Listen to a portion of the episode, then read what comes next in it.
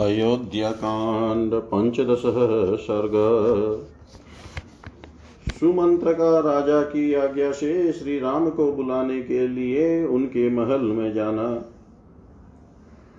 ते तु तां रजनीमुष्य ब्राह्मणा उपतस्तु रूपस्थानं सह राजपुरोहिता। वे वेदों के पारंगत ब्राह्मण तथा राजपुरोहित वह रात बिता कर प्रातः काल राजा की प्रेरणा के अनुसार राजद्वार पर उपस्थित हुए थे।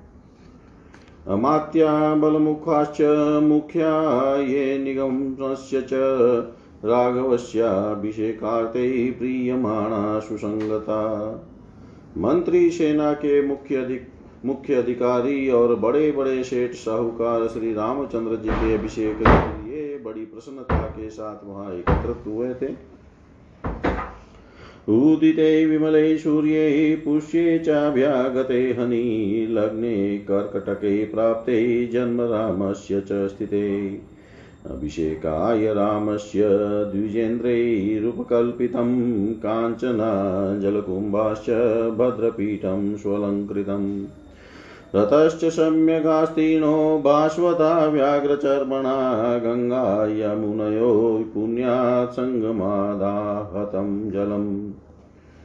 निर्मलम निर्मल सूर्योदय होने पर दिन में जब पुष्य नक्षत्र का योग आया, तथा श्री राम के जन्म का कर्क लग्न उपस्थित हुआ, उस समय श्रेष्ठ ब्राह्मणों ने श्री राम के अभिषेक के लिए सारी सामग्री एकत्र करके उसे जचा कर रख दिया। जल से भरे हुए सोने के कलश भली भांति सजाया हुआ भद्रपीठ चमकीले व्याघ्र चर्म से अच्छी तरह आवृत रथ, गंगा यमुना के पवित्र संगम से लाया हुआ जल, ये सब वस्तुएँ एकत्र कर ली गई थी। याश्चान्या, शरितः पुण्या, हृदा, कूपा, सरांसि च प्राग्वाश्चौद्रुवाश्च तिर्यग्वाश्च क्षीरिण ताभ्यश्चेवाहृतं तोयं समुद्रेभ्यश्च सर्वश। चौद्रं दधिधृतं लाजादर्भासुमनसः पय। अष्टौ च कन्या रुचिरा मतश्च वरवारण सजलाक्षिरभिच्छन्ना घटा काञ्चनराजता इनके सिवा जो अन्य नदियाँ पवित्र जलाशय कूप और सरोवर है, तथा जो पूर्व की ओर बहने वाली गोदावरी और कावेरी आदि नदियाँ हैं, ऊपर की ओर प्रवाह वाले जो ब्रह्मवर्त आदि सरोवर है, तथा दक्षिण और उत्तर की ओर बहने वाली जो गंडकी एवं सोनभद्र आदि नदियाँ हैं, जिनमें दूध के समान निर्मल जल भरा रहता है, उन सबसे और समस्त समुद्रों से भी लाया हुआ जल वहाँ संग्रह करके रखा गया था। इनके अतिरिक्त दूध, दही, घी, मधु, लावा, कुश, फूल, आठ सुंदर कन्याएँ, मदमत, गजराज और दूध वाले वृक्षों के, पल्लवों के, पल्लवों से ढके हुए सोने चांदी के जलपूर्ण कलश भी वहाँ विराजमान थे। जो उत्तम जल से भरे होने के साथ ही पद्म और उत्पल्लों से संयुक्त होने के कारण बड़ी शोभा पा रहे थे। पद्म्योत्पलयुता, भांति पूर्णा, परम वारिणा चन्द्रांशुविकप्रख्यं पाण्डुरं रत्नभूषितं सजतिष्ठन्ति रामस्य वालव्यजनमनुत्तमं चन्द्रमण्डलसङ्काशमातपात्रं च पाण्डुरम् सजं द्युतिकरं श्रीमद्भिषेकपुरस्परं पाण्डुरश्च वृषः पाण्डुरश्वास् संस्थित श्री राम के लिए चंद्रमा की किरणों के समान विकसित कांति से युक्त श्वेत पीतवर्ण का रत्न जड़ित उत्तम चंवर सुसज्जित रूप से रखा हुआ था। चंद्रमंडल के समान सुसज्जित श्वेत छत्र भी अभिषेक सामग्री के साथ शोभा पा रहा था, जो परम सुंदर और प्रकाश फैलाने वाला था। सुसज्जित श्वेत वृषभ और श्वेत अश्व भी खड़े थे। वादित्राणि च सर्वाणि वन्दिनश्च तथा परे इक्ष्वाकुणां यदा राजे सम्भ्रियेताभिषेचनाम् तथा जातीयमादाय राजपुत्राभिषेचनं ते राजवचनात् तत्र समवेता महीपतिम् सब प्रकार के बाजे मौजूद थे। स्तुति पाठ करने वाले बंदी तथा अन्य माघदादि भी उपस्थित थे। इक्ष्वाकुवंशी राजाओं के राज्य में जैसे अभिषेक सामग्री का संग्रह होना चाहिए। राजकुमार के अभिषेक की वैसी ही सामग्री साथ लेकर वे सब लोग महाराज दशरथ की आज्ञा के अनुसार वहाँ उनके दर्शन के लिए एकत्र हुए थे। अपश्यन्तो ब्रुवन को नुराज्यो न प्रतिवेदयेत् न पश्यामश्च राजान मुदितश्च दिवाकर। योवराज्याभिषेकश्च सजो रामस्य धीमत इति तेषु ब्रुवाणेषु सर्वास्तिश्च महीपतीन्। अब्रवीततानिदं वाक्यं सुमन्त्रो राजसत्कृत रामं राज्ञो नियोगेन त्वरा प्रस्थितो हि अहम् पूज्यराज्ञो भवन्तश्च रामस्य तु विशेषत अयं पृच्छामि वचनात् सुखमायुष्मतामहम्। राजा को द्वार पर न देकर वे कहने लगे, कौन महाराज के पास जाकर हमारे आगमन की सूचना देगा? हम महाराज को यहाँ नहीं देखते हैं, सूर्योदय हो गया है और बुद्धिमान श्री राम के योग राज्याभिषेक की सारी सामग्री जुट गई है। वे सब लोग जब इस प्रकार की बातें कर रहे थे, उसी समय राज द्वारा सम्मानित सुमंत्र ने वहाँ खड़े हुए उन समस्त भूपतियों से यह बात कही मैं राम महाराज की आज्ञा से श्री राम को बुलाने के लिए तुरंत जा रहा हूँ। आप सब लोग महाराज के विशेष श्री रामचंद्र जी के पूजनीय हैं। मैं उन्हीं की ओर से आप समस्त चिरंजीव पुरुषों के कुशल समाचार पूछ रहा हूँ। आप लोग सुख से हैं ना? राज्य सम्प्रतिबुद्धस्य चानागमनकारणम् इत्युक्त्वा जगाम पुराणवित ऐसा कहकर और जगे हुए होने पर श्री महाराज के बाहर न आने का कारण बताकर पुरातन वृतांतों को जानने वाले सुमंत्र पुनः अंतपुर के द्वार पर लौट आए। सदा शक्तं च तदः विस्म सुमन्त्रप्रविवेशः तुष्टावास्य तदा वंशं प्रविश्य स विशाम्पते। वह राजभवन सुमंत्र के लिए सदा खुला रहता था। उन्होंने भीतर प्रवेश किया और प्रवेश करके महाराज के वंश की स्तुति की। शयनीयं नरेन्द्रस्य तदासाद्य व्यतिष्ठत सोत्यासाद्य तु तद्वेश्म तिरस्करि करणीमन्तरा। आशीभिः गुणयुक्ताभिरभितुष्टाव राघवं सोमसूर्यो च काकुत्स्थशिववे श्रवणावपि। वरुणश्चाग्निरिन्द्रश्च विजयं प्रदिशन्तु ते। गता भगवती रात्रिरः शिवमुपस्थितम्। बुद्ध्यश्वराजशार्दूल कुरु कार्यमनन्तरं ब्राह्मणां बलमुखाश्च नेगमाश्च गताश्वः। दर्शनं तेऽभिकाङ्क्षन्ते प्रतिबुद्ध यश्वराघव स्तुवन्त तं तदा सुतं सुमन्त्रं मन्त्रकोविदम्।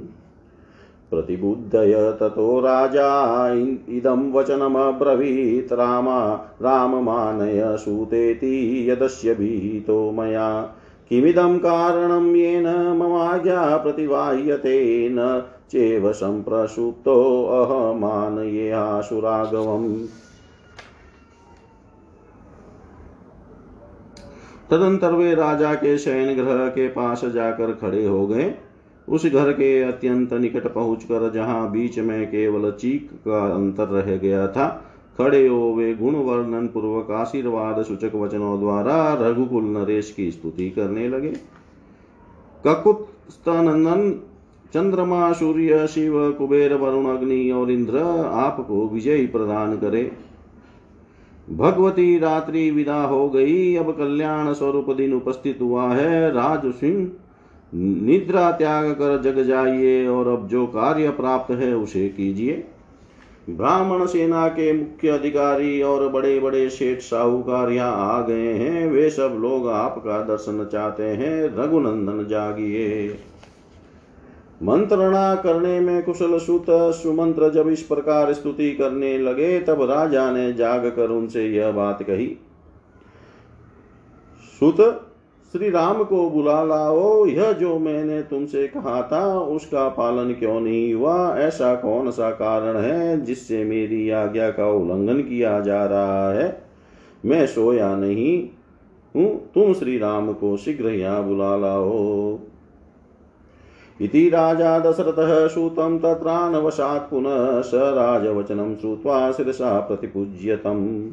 निर्जगाम नृपावासान् मन्यमान प्रियं महत्प्रपन्नो राजमार्गं च पताकाध्वजशोभितम् इस प्रकार राजा दशरथ ने जब सूत को फिर से उपदेश दिया, तब वे राजा की वह आज्ञा सुनकर सिर झुकाकर उसका सम्मान करते हुए राजभवन से बाहर निकल गए। वे मन ही मन अपना महान प्रिय हुआ मानने लगे। राजभवन से निकलकर सुमंत्र ध्वजा पताकाओं से सुशोभित राजमार्ग पर आ गए। हृष्टः प्रमुदितः सूतो जगामाशु विलोकयन् ससूत्रस्तत्र सुस्राव रामाधिकरणा कथा। अभिषेचन संयुक्ता सर्वलोकस्य हृष्टवत ततो ददर्श रुचिरं कैलाससदृशप्रभम्। रामवेश्व, रामवेश्म सुमन्त्रस्तु, शक्रवेश्म सम्प्रभं महाकपाटपिहितं वितदि शतशोभितम् वे हर्ष और उल्लास में भरकर सब और दृष्टि डालते हुए शीघ्रता पूर्वक आगे बढ़ने लगे। सुत सुमंत्र वहाँ मार्ग में सब लोगों के मुँह से श्री राम के राज्याभिषेक की आनंदायिनी बातें सुनते जा रहे थे। तदंतर सुमंत्र को श्री राम का सुंदर भवन दिखाई दिया जो कैलाश पर्वत के समान श्वेत प्रभा से प्रकाशित हो रहा था। वह इंद्र भवन के समान दीप्तिमान था उसका फाटक विशाल किवाड़ों से बंद था। उसके भीतर का छोटा सा द्वार ही खुला हुआ था। सैकड़ों वेदिकाएँ उस भवन की शोभा बढ़ा रही थी। कांचन प्रतिमेकाग्रम मणिविद्रो मतरोणम शारदाभ्र घनप्रख्यम दीप्तम मेरुगुयम समम। उसका मुख्य अग्रभाग सोने की देव प्रतिमाओं से अलंकृत था। उसके बाहर फाटक में मणि और मूँगे जड़े हुए थे। वह सारा भवन शरद ऋतु के बादलों की भांति श्वेत कांति से युक्त दीप्तिमान और मेरु पर्वत की कंदरा के समान शोभायमान था। मणिभिर्वरमाल्यानां सुमहद्भिरलङ्कृतं मुक्तामणिभिराकीर्णं चन्दना गुरुभूषितम् स्वर्ण निमित पुष्पों की मालाओं के बीच बीच में पिरोही हुई बहुमूल्य मणियों से वह भवन सजा हुआ था। दीवारों में जड़ी हुई मुक्ता मणियों से व्याप्त होकर जगमगा रहा था। अथवा वहाँ मोती और मणियों के भंडार भरे हुए थे।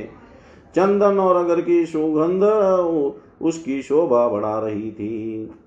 गंधान मनोज्ञान विसृजदातुरं शिखरं यथा, सारसेश्च मयूरेश्च विनदद्भित विराजितम्। वह भवन मलयाचल के समीपवर्ती दर्दुर नामक चंदन गिरी के शिखर की भांति सब और मनोहर सुगंध बिखेर रहा था। कलरव करते हुए सारस और मयूर आदि पक्षी उसकी शोभा वृद्धि कर रहे थे। सुकृतेहा मृगाकीर्णमुत्कीर्णं भक्तिभिस्तथा मनश्चक्षुचश्च भूतानामाददत्तिग्म तेजसा सोने आदि की सुंदर ढंग से बनी हुई भेड़ियों की मूर्तियों से वह व्याप्त था। शिल्पियों ने उसकी दीवारों में बड़ी सुंदर नकाशी की थी। वह अपनी उत्कृष्ट शोभा से समस्त प्राणियों के मन और नेत्रों को आकृष्ट कर लेता था। चन्द्रभास्कर सङ्काशं कुबेरभवनोपमं महेन्द्रधाम प्रतिमं नानापक्षिसमाकुलम् चंद्रमा और सूर्य के समान तेजस्वी कुबेर भवन के समान अक्षय संपत्ति से पूर्ण तथा इंद्रधाम के समान भव्य एवं मनोरम, उस श्री राम भवन में नाना प्रकार के पक्षी चहक रहे थे। मेरु सिंह सम मेरु सिंह समम सूतो राम वेश्वम ददर्श उपस्थित समाकीर्णम जने रंजन लिकारी सुमंत्र ने देखा श्री राम का महल मेरु पर्वत के शिखर की भांति शोभा पा रहा है। हाथ जोड़कर श्री राम की वंदना करने के लिए उपस्थित हुए असंख्य मनुष्यों से वह भरा हुआ है। उपादाय जनै रामाभिषेक सुमुखैरुन्मुखै समलङ्कृतम् भांति भांति के उपहार लेकर जनपद निवासी मनुष्य उस समय वहाँ पहुँच गए थे। श्री राम के अभिषेक का समाचार सुनकर उनके मुख प्रसन्नता से खिल उठे थे। वे सब उत्सव को देखने के लिए उत्कंठित थे। उन सब की उपस्थिति से भवन की बड़ी शोभा हो रही थी। महामेघ संप्रख्य मुदग्रम सुविराजितं नानारत्नसमाकीर्णं कुब्जकेरपि चावृतम् वह विशाल राजभवन महान मेघ खंड के समान ऊँचा और सुंदर शोभा से संपन्न था। उसकी दीवारों से नाना प्रकार के रत्न जड़े गए थे। कुबड़े सेवकों से वह भरा हुआ था। सवाजियुक्तेन रथेन सारथी समाकुलं राजकुलं विराजयन् वरुतिना राजगृहाभिपातिना पुरुष सर्वस्य मनांसि हर्षयन् सारथी सुमंत्र राजभवन की ओर जाने वाले वरत लोहे की चदरिया सिंकचो के बने हुए आवरण से युक्त तथा अच्छे घोड़ों से जुते हुए रथ के द्वारा मनुष्यों की भीड़ से भरे राजमार्ग की शोभा बढ़ाते तथा समस्त नगर निवासियों के मन को आनंद प्राप्त करते हुए श्री राम के भवन के पास जा पहुँचे। ततः समासाद्य महाधन्नं महत प्रहिष्ट रोमा स बभूव सारथी मृगे मयूरेश्च समाकुलोल्बनं गृहं वाराश्च सचीपते उत्तम वस्तु को प्राप्त करने के अधिकारी श्री राम का वह महान समृद्धिशाली विशाल भवन सचिपति इंद्र के भवन की भांति सुशोभित होता था। इधर उधर फैले हुए मृग और मयूरों से उसकी शोभा और भी बढ़ गई थी। वहाँ पहुंचकर सारथी सुमंत्र के शरीर में अधिक हर्ष के कारण रोमांच हो आया। स तत्र कैलासनीभास्वलङ्कृता प्रविश्य कक्षा स्त्रीदशालयोपमा प्रियान् वरान् रामते स्थितान् बहुन व्यपोहयं शुद्धान्तमुपस्थितो रथी वहाँ कैलाश और स्वर्ग के समान दिव्य शोभा से युक्त सुंदर सजीवी अनेक ड्योढ़ियों को लांग कर श्री रामचंद्र जी की आज्ञा में चलने वाले बहुतेरे श्रेष्ठ मनुष्यों को बीच में छोड़ते हुए, रथ सहित सुमंत्र अंतपुर के द्वार पर उपस्थित हुए। सतत्र शुश्राव चहस युक्ता, रामाभिषेकार्थं कृतां जनानां नरेन्द्रसूनोरभिमङ्गलाथा सर्वस्य लोकस्य गिरः परहस्ता। उस स्थान पर उन्होंने श्री राम के अभिषेक संबंधी कर्म करने वाले लोगों की हर्ष भरी बातें सुनी, जो राजकुमार श्री राम के लिए सब और से मंगल कामना सूचित करती थी। इस प्रकार उन्होंने अन्य सब लोगों को भी हर्षोल्लास परिपूर्ण वार्ताओं का श्रवण किया। महेन्द्र सद्म्य प्रतिमं च विस्म रामस्य रम्यं मृगपक्षिजुष्टं ददर्शमेरोरिव शृङ्गमुच्चं विभ्राजमानं प्रभया सुमन्त्र श्री राम का वह भवन इंद्र सदन की शोभा को तिरस्कृत कर रहा था मृग और पक्षियों से सेवित होने के कारण उसकी रमणीयता और भी बढ़ गई थी। सुमंत्र ने उस भवन को देखा, वह अपनी प्रभा से प्रकाशित होने वाले मेरुगिरी के ऊँचे शिखर की भांति सुशोभित हो रहा था। उपस्थित रंजलिकारी बीच सोपायने जान पदे जनेश्च कोटया पराधेश्च विमुक्तियाने समाकुलं द्वारपदं ददश उस भवन के द्वार पर पहुंचकर सुमंत्र ने देखा श्री राम की वंदना के लिए हाथ जोड़े उपस्थित हुए जनपदवासी मनुष्य अपनी सवारियों से उतर कर हाथों में भांति भांति के उपवार लिए, करोड़ों और परार्धों की संख्या में खड़े हैं, खड़े थे। जिसमें वहाँ बड़ी भारी भीड़ लग गई थी। ततो महामेघमहीधराभं प्रभिन्नमत्यङ्गकुसुमत्यसह्यम् रामोपवायं शुचिरं ददश शत्रुञ्जयं नागमुदग्रकायम् तदंतर उन्होंने श्री राम की सवारी में आने वाले सुंदर शत्रुंजय नामक विशाल काय गजराज को देखा, जो महान मेघ से युक्त पर्वत के समान प्रतीत होता था। उसके गंड स्थल से मद की धारा बह रही थी। वह अंकुश से काबुआ में आने वाला नहीं था। उसका वेग शत्रुओं के लिए अत्यंत असह्य था। उसका जैसा नाम था, वैसा ही गुण था, गुण भी था। स्वलंकृतान् शाश्वरथान् सकृञ्जरान् मात्यमुखाश्च ददश बल्लभान्। वैपोयं सुतः सहितान् समन्ततः समृद्धमन्तपुरमाविशे विवेशः। उन्होंने वहाँ राजा के परम प्रिय मुख्य मुख्य मंत्रियों को भी एक साथ उपस्थित देखा, जो सुंदर वस्त्राभूषणों से विभूषित थे और घोड़े रथ तथा हाथियों के साथ वहाँ आए थे। सुमंत्र ने उन सबको एक और हटाकर स्वयं श्री राम के समृद्धिशाली अंतपुर में प्रवेश किया। ततोऽद्रिकुटाचलमेघसन्निभं महाविमानोपं वेश्मसंयुतम्। वार्यमाण प्रविवेश सारथी, प्रभुतरत्नं मकरो यथानवन् जैसे मगर प्रचुर रत्नों से भरे हुए समुद्र में बेरोक टोक प्रवेश करता है, उसी प्रकार सारथी सुमंत्र ने पर्वत शिखर पर आरूढ़ हुए अविचल मेघ के समान शोभायमान महान विमान के सदृश सुंदर गृहों से संयुक्त तथा प्रचुर रत्न भंडार से भरपूर उस महल में बिना किसी रोक टोक के प्रवेश किया। इतिहासे श्रीमद्रामायणे, वाल्मीकियै आदिकाव्यै अयोध्याकाण्डे पञ्चदश सर्ग सर्वं श्रीशां सदाशिवाय अर्पणम् अस्तु ॐ विष्णवे नमः, ॐ विष्णवे नमः, ॐ विष्णवे नमः।